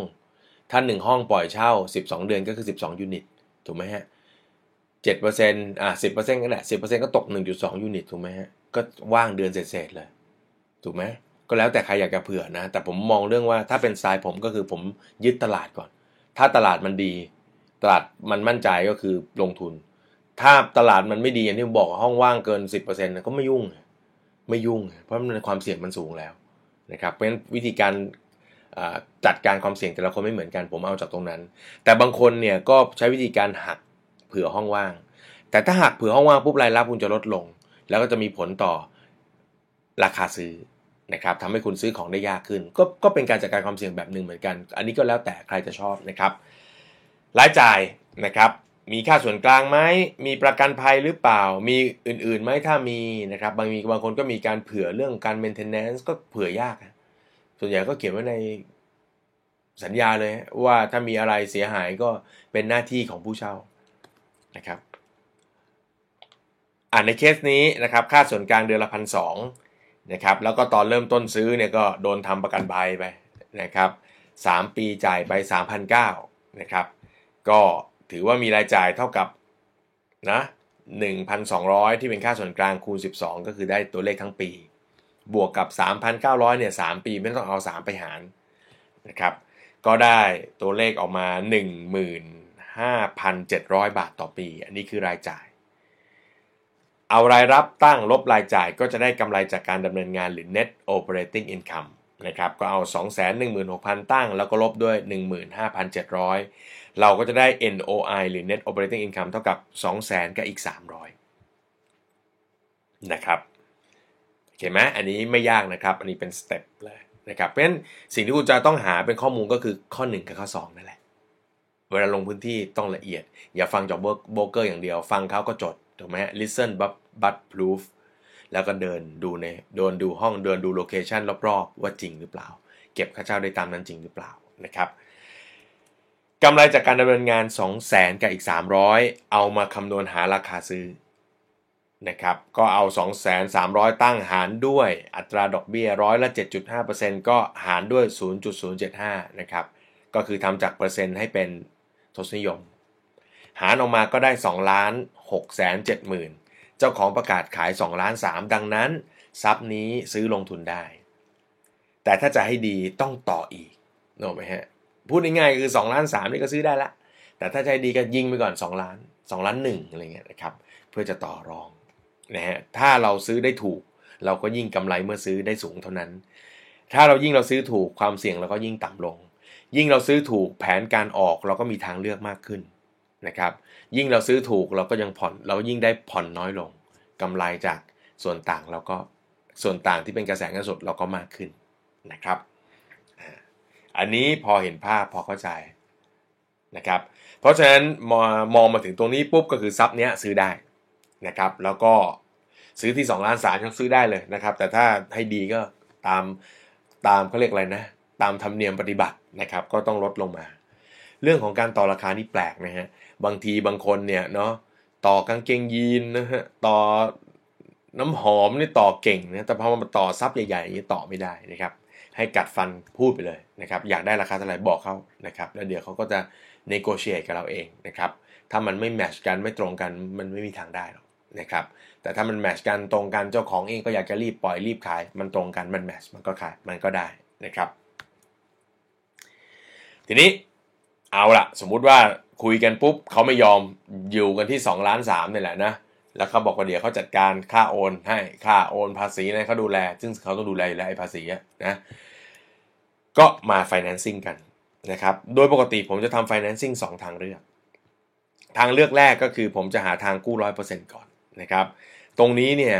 นะครับหลายคนจะบอกว่ากู้ได้ไงร้อยเปอร์เซ็นต์นะลองคุยกับสินเชื่อที่คุณเข้าไปขอ บอกเขาเลยว่า ผมอยากได้ตัวเนี้ยนะครับซับห้องเนี้ยบ้านหลังเนี้ย แบบไม่ใช้เงินตัวเองเลย มีวิธีไหมนะครับ มีวิธีไหมนะครับ ถ้าเขาไม่บอกหรือสินเชื่อคุณยังหาสินเชื่อเก่งๆไม่ได้นะครับ อันนี้เราอาจจะคุยกันหลังใหม่นะฮะนี่เราไม่ออกอากาศแล้วกันนะครับ วิธีการมันอาจจะนะซับซ้อนไปสักนิดนึงนะครับให้คุณไปเจอซับดีๆก่อนแล้วกันแล้วคุณอยากกู้ร้อยเปอร์เซ็นต์คุณก็หลังใหม่เข้ามานะครับกู้ร้อยเปอร์เซ็นต์นะครับอีกทางเลือกหนึ่งผมก็จะทำทางเลือกว่ากู้สักเก้าสิบเปอร์เซ็นต์ก็คือใส่เงินตัวเองสักสิบเปอร์เซ็นต์ แต่ถ้าเกิดเกินจากนี้แล้วผมไม่เอาแล้วนะ นั่นหมายความว่า เอ๊ะ ถ้ากระแสเงินสดมันไม่เป็นบวกถูกไหมฮะ ใส่เงินเข้าไปสิแล้วยังไม่เป็นบวกอีกก็ไม่เอาละไม่ต้องไปยุ่งกันนะครับ เพราะฉะนั้นผมจะเอาเอาสองออปชันเนี้ยเพื่อมาคำนวณนะครับว่า เอ๊ะ จะเอาแบบไหนดีนะครับอ่าอย่างในตัวอย่างเนี้ย ถ้าราคาขาย2ล้าน3เรากู้ 100%เต็ม อัตราดอกเบี้ย 7.5% 30 ปีนะครับผมเซว่าคนที่กำลังดูคลิปนี้ส่วนใหญ่อายุ 30 แล้วกันนะ ถ้าใครอายุน้อยกว่านี้ก็ซื้อได้นานกว่านี้นะ กู้ได้นานกว่านี้ ก็ถ้ากู้ร้อยเปอร์เซ็นต์กู้เต็ม2ล้าน3ก็จะผ่อนเดือนละหมื่นหกแต่ถ้ากู้ 90%ก็คือ 2 ล้านอีก 70,000นะครับด้วยอัตราดอกเบี้ยและระยะเวลาเท่ากันก็จะผ่อนเดือนละหมื่นสี่นะฮะซึ่งถ้าใครอยากจะได้ตัวเลขวิธีการคำนวณพวกนี้นะฮะก็เข้าไปที่เว็บไซต์นี้ก็ได้นะครับ เว็บไซต์นะครับอ่าดูด้านล่างเห็นไหมฮะ w w w fn นะครับ calculator.com นะฮะก็เข้าไปได้นะฮะ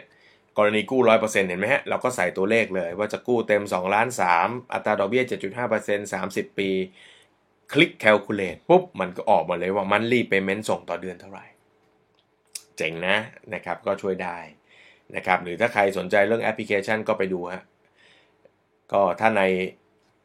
iOS ก็จะชื่อจะชื่อว่า EZ นะครับหรือ Easy นั่นแหละ EZ Financial Calculator นะครับไปที่ App Store นะฮะก็วิธีการกรอกก็เหมือนกัน แต่ถ้าใครใช้ Android ก็ไปที่อะไรอะ Play Store ใช่ไหมครับ แล้วก็ไปดูแอปที่ชื่อว่า Financial Calculator ก็จะได้แบบเดียวกันนะครับ อันนี้ผมให้ดูเป็นแนวทางนะฮะ เกิดอยากจะมาทบทวนก็ลองเปิดดูได้ นี่ถ้ากู้ 90%ก็ส่งเดือนละ 1 4ื่นโดยประมาณ เพราะฉะนั้นถ้าเรามาคำนวณกระแสเงินสด ห้องห้องนี้เนี่ยนะฮะนะ ได้กำไรจากการดำเนินงานถูกไหมด้วยค่าเช่าหมื่นแปดแล้วก็หักค่าส่วนกลาง แล้วก็หักค่าประกันถูกไหมฮะเราได้กำไรจากการดำเนินงานเดือนละหมื่นห้าเจ็ดร้อยถูกไหมฮะเพราะฉะนั้นถ้ากู้หนึ่งร้อยเปอร์เซ็นก็จะติดลบนะฮะก็จะติดลบเห็นไหมครับ เพราะว่ามันต้องผ่อนเดือนละหมื่นหกก็จะติดลบ 300 บาท แต่ถ้าเกิดว่าเรากู้แค่ 90%นะครับคือจดจำนองแค่ 2 ล้านกับอีก 70,000นะฮะ ก็จะได้กระแสเงินสดมาบวก 1,700 บาทนะฮะแน่นอนอย่างนี้ก็ควรจะขยับไปเลือกทางเลือกที่2นะครับโค้ชค่ามันแค่ลบ 300 เองนะครับ ก็จริงๆ ก็จะเลือกทางที่ 1 ก็ไม่ได้ว่าอะไรเพราะมันลบน้อยนะครับ แต่ระวังติดเป็นนิสัยนะว่ายอมรับเรื่องตัวเลขลบๆได้เงี้ยลบสามพันเองโค้ดเริ่มเยอะแล้วนี่เริ่มเยอะแล้วสามพันนี่เริ่มเยอะนะครับอ่าโอเค เพราะฉะนั้นทีนี้ก็มาคำนวณเป็นอัตราผลตอบแทน สมมุติว่าเราเลือก กู้ 90%แล้วกันนะครับอัตราผลตอบแทนในรูปเงินสดนะครับหรือ cash on cash return อันนี้ดูที่ตัวเงินที่เข้ามือเข้ากระเป๋าเลย วิธีการคำนวณก็คือการเอากำไรจากการดำเนินงานหรือ net operating income ลบด้วยเงินผ่อน คุณคุณไหมกำไรจากการดำเนินงานลบเงินผ่อนก็คือกระแสเงินสด หารด้วยเงินลงทุนและคูณด้วยร้อยนะครับซึ่งเงินลงทุนนี้ก็แล้วแต่ครับว่าท่านใช้อะไรบ้างนะครับ ถ้าท่านมีเงินดาวเงินลงทุนก็จะมีเงินดาวด้วย ค่าธรรมเนียมในการซื้อขายถ้าถูกผักภาระมาที่ท่านนะซึ่งตัวหนึ่งที่มาแน่ๆก็ค่าโอนคนละครึ่งนะครับส่วนใหญ่ ค่าจดจำนองอะไรเงี้ยท่านอาจจะเอาเข้ามาคำนวณก็ได้นะครับค่าธรรมเนียมซื้อขายค่าตกแต่ง ถ้าเกิดว่าทรัพย์ที่ซื้อมามันไม่สามารถใช้งานได้ทันทีต้องใช้เงินของเราเข้าไปนะครับแต่ถ้าเกิดบอกว่าเงินที่เอามาตกแต่งก็เป็นเงินกู้ อันนี้ก็ไม่ต้องเอามาไม่ต้องเอามาบวกเพิ่มนะ เงินลงทุนเนี่ยนับเฉพาะเงินที่เราจ่ายนะ ควักออกไปในครั้งแรกเพื่อจะเป็นเจ้าของทรัพย์สินนั้น แล้วเมื่อครอบครองทรัพย์สินนั้น ทรัพย์สินนั้นก็จะให้กำไรจากการดำเนินงานมาต่อเนื่องนะครับอะเป็นลองคำนวณนะถ้ากรณีกู้ 90%อัตราผลตอบแทนจากการลงทุนก็คือกระแสเงินสดคงเหลือ ต่อปีก็คือ 1,700คูณ12 นะครับคูณด้วย 100 แล้วก็หารด้วยเงินลงทุนนะครับสมมุติว่าเคสนี้ยังไม่คิดเรื่องเงินค่าธรรมเนียม แล้วก็ค่าตกแต่งแล้วกันนะครับ ผมก็เอากลมๆมาให้ว่า ถ้าเราใส่เงินดาว 10% 10%ของ 2 ล้าน 3 ก็คือ 2 3 0 0 0ก็ตัวเลขประมาณ 8.9 น้อยไปสักนิดหนึ่งนะครับน้อยไปสักนิดหนึ่งนะครับแต่ก็ถือว่าลงทุนได้นะครับลงทุนได้ไม่น่าเกลียดนะฮะเคสนี้จริง ๆ แล้วไม่ได้เป็นแบบนี้นะครับเคสนี้จริง ๆ แล้วเนี่ย ค่าส่วนกลางเราไม่ได้จ่ายนะครับค่าส่วนกลางเราไม่ได้จ่าย เพราะฉะนั้นกระแสเงินสดก็เพิ่มขึ้นมาอีกหน่อยหนึ่งนะครับพอเห็นภาพนะครับ พอเห็นภาพ ทีนี้หลักการลงทุนนะที่อยากจะฝากนะครับ ก่อนจะจากกันก็คือสำหรับมือใหม่นะครับ เน้นเลยฮะ buy for cash flow hold for appreciation นะฮะอุตส่าห์ไปหาคำให้มันคล้องจองกัน แปลเป็นไทยง่าย ๆ ถือได้ตังค์ขายได้กำไร อย่าถือแล้วต้องควักตังค์ทุกเดือนนะฮะเพราะฉะนั้นถ้าเราถือได้ตังค์แล้วขายได้กำไรนี่มันสุดยอดนะครับเพราะฉะนั้นเน้นลงทุนในทรัพย์สิน หรือสังหาริมทรัพย์ที่มีผลตอบแทนในรูปกระแสเงินสด หรือกระแสเงินสดเป็นบวกเท่านั้น นึกภาพนะครับว่า ถ้าเราทำงานกินเงินเดือน เราลงทุนอสังหาริมทรัพย์สักแห่งหนึ่งแล้วมันติดลบ ก็ต้องควักเงินจากเงินเดือนเราไปสนับสนุนมันตลอดถูกไหมฮะ แล้วถ้าซื้ออีกหลังหนึ่งติดลบอีกมันติดนิสัยอย่างนี้ไปเรื่อยๆถูกไหมกระแสเงินสดของเราก็จะมีปัญหาสภาพคล่องมีปัญหา เพราะฉะนั้นเวลาลงทุนต้องมองแยก ตัวเรากินอยู่เหลือมีเก็บ ทรัพย์สินที่เราซื้อดูแลตัวเองได้ ถ้ามันมีกระแสเงินสดบวกมันดูแลตัวมันเองได้นะครับเพราะฉะนั้นเน้นตรงนี้เลยนะครับเพราะฉะนั้นมือใหม่เน้นเลยนะครับ ขอนะครับว่าต้องกระแสเงินสดบวกเท่านั้น ก่อนจากกันฮะฝากกับดักสำหรับมือใหม่ มือใหม่ต้องเจอนะครับ มีอะไรบ้าง 1. ห้องเช่ามีคนมีคนเช่าเต็มตลอดนะนี้ไม่ใช่เกณฑ์ในการตัดสินใจเพียงเพียงข้อเดียวที่เราจะใช้เลือกตัดสินใจนะครับ การมีคนเช่าแต่ค่าเช่าไม่ถึงเกณฑ์ที่จะดูแลตัวทรัพย์สินได้เอง ก็ไม่ซื้อนะครับ 2. กระแสเงินสดติดลบนิดหน่อยไม่เป็นไร เพราะยังไงก็เป็นของเรา อย่างตัวอย่างที่ให้ดูเมื่อสักครู่นี้ลบ300 ผมก็ไม่ว่าอะไรนะครับ ลบ 500 ก็ยังพอทนนะไม่ว่ากันนะอันนี้คือสุดๆไป แต่ถ้าเริ่ม 3,000 อย่างนี้ไม่ใช่นะ2,000 3,000 แล้วคุณเงินเดือนสักประมาณเนาะเอ่อเท่าไหร่ดีหมื่นกว่าบาท 20,000นี่มันเริ่มกระเทือนแล้วนะครับ อันนี้ก็ต้องดูประกอบด้วยนะว่า เรามีกำลังสับสนแค่ไหนนะครับ ที่ดีสุดคือไม่ติดลบอะถ้าไม่เจอก็รอนะครับง่ายกว่า ดาวศูนย์เปอร์เซ็นสุดยอดการลงทุนอันนี้ก็ไม่จริงนะฮะไม่จริง ไม่ใช่ว่าอะไรก็ก้มหน้าก้มตาจะดาวจะดาวจะดาวศูนย์ดาวศูนย์จะใช้เงินคนอื่นร้อยเปอร์เซ็นมันไม่ดีนะฮะมันไม่ใช่ว่าทุกทรัพย์จะทำได้งั้นได้ทั้งหมด เพราะฉะนั้นเวลาที่มีการพูดถึงเรื่องของดาวศูนย์เนี่ยแล้วมีคนอยากจะได้ตรงนี้มากเนี่ยมักจะเป็นคนที่ไม่ค่อยเก็บออมเงินไงเพราะฉะนั้นทางที่ดีในระหว่างที่คุณค้นหาทรัพย์ดีๆ อยากจะลงที่จะชาที่จะลงทุนเนี่ยคุณเก็บเงินรอไว้ พอถึงเวลาพวกคุณมีออปชันคุณมีทางเลือกไงจะใส่เงินก็ได้ไม่ใส่เงินก็ได้เพราะฉะนั้นบางทีทรัพย์ดีๆ มากแล้วกลายเป็นว่าเฮ้ยถ้าเรากู้ร้อยเปอร์เซ็นต์แล้วมันติดลบคุณก็เลยลงทุนไม่ได้นี่คุณก็เสียโอกาสนะครับดังนั้นการมีเงินออมไว้เป็นการช่วยสร้างทางเลือกให้คุณนะครับ ได้กระแสเงินสดส่วนต่างมาอย่ารีบใช้ครับ สะสมไว้สำรองเงินผ่อน มันมีช่วงแน่ๆนะครับ วันหนึ่งผู้เช่าย้ายออกไปแล้วคุณอาจจะต้องประสบปัญหาอยู่ช่วงหนึ่งก็คือ หาผู้เช่ามาทดแทนทันทีไม่ได้ อย่างนั้นกระแสเงินสดที่ได้ในช่วงแรกเก็บไว้เป็น buffer นะครับเก็บสะสมให้ได้ผ่อนให้ได้สัก 3 เดือน เอาเป็นว่าถ้าคนออกไปสัก 3 เดือน เรายังมีเวลาคิดมีเวลาหายใจนะครับที่จะหาคนมาแทนนะครับจริงๆก็มีมากกว่านี้อีกเยอะแยะเลยนะครับก็อยากจะฝากอย่างนี้ครับสำหรับคนที่จะเริ่มต้น ผมอยากให้เราหลังจากดูคลิปนี้แล้วเริ่มได้ไอเดียนะครับอยากให้เริ่มลงพื้นที่ ลงไปดูทรัพย์สินลองไปหาทรัพย์สิน ดูนะครับ ขอนะครับ ถ้าอยากจะประสบความสำเร็จในการลงทุนลองฝึกอย่างนี้ครับ ไปดูสักสิบที่โดยที่ไม่ซื้อ แต่ตอนไปนี่ไปแบบตั้งใจเลยนะอ่าไปหาข้อมูลไปเก็บข้อมูลจริง ๆ เหมือนจะไปซื้อ แต่บอกตัวเองไปเลยว่า ดีแค่ไหนก็ยังจะไม่ยังจะไม่ซื้อนะครับเหตุผลของผมมีง่ายๆนิดเดียวถ้าเราตั้งโจทย์ตัวเองก่อนว่ายังยังจะไม่ซื้อนะครับ แล้วลงไปเก็บข้อมูลอย่างจริงจังเหมือนคนจะซื้อ คุณจะได้ข้อมูลที่เป็นประโยชน์ คุณจะได้ฝึกเรียนถูกไหมฮะคุณจะเริ่มเห็นว่าทรัพย์สินที่หน้าตาคล้ายกันแต่มีความต่างคอนโดอยู่ในห้องเนี่ยอยู่ในห้องคนละจุดกันก็มีความแตกต่างเอาไหมฮะทรัพย์บางตัวคุณไปดูรอบแรกอาจจะรู้สึกดีมันเยี่ยมมาก แต่พอคุณไปดูอีกสักสองสามแห่งคุณจะเริ่มรู้สึกว่ามันมีที่ดีกว่าเนื้อไหมฮะ เพี้ยนไปดูสักสิบที่แล้วก็อย่าเพิ่งรีบซื้อ ถ้าเจอดีจริง ๆ หลังไม่มาคุยกัน นะครับ ก็ยินดีตอบคาถามแต่อย่ามาประเภทว่า มีเจอทรัพย์อันราคาขาย 2 ล้านผ่อนเดปล่อยเช่าได้หมื่นสองซื้อดีไหมอะไรเงี้ยอยากให้คุณทำการบ้านแบบที่ผมเล่ามาในคลิปทั้งหมดเนี่ยแนบมา แล้วผมจะตอบ แล้วผมจะให้ข้อมูลซึ่งเป็นคำถามเป็นเช็คลิสต์ที่เป็นประโยชน์เพิ่มขึ้นด้วยนะครับสำหรับคลิปนี้ก็น่าจะประมาณนี้นะครับก็ต้องขอบคุณมากสำหรับการติดตามนะครับ ขอบคุณอีกครั้งหนึ่งสำหรับแฟนหนังสือเกมเศรษฐีทุกคนนะครับ ผมกับอมรเทพก็จะตั้งใจทำงานเพื่อคนที่สนใจลงทุนอสังหาริมทรัพย์ต่อไปนะครับ แล้วก็อย่าลืมติดตามเล่มต่อไปนะครับ 52 week 52 property เป็นหนังสือที่จะบอกเล่าเรื่องการใช้เวลาว่างนะครับ เดินดูอสังหาทุกสัปดาห์ แล้วก็เป็นเจ้าของอสังหาในแบบที่เราต้องการสร้างอิสระทางการเงิน แล้วก็สร้างความมั่งคั่งให้กับตัวเองได้นะครับ ติดตามได้นะครับก็น่าจะออกในช่วง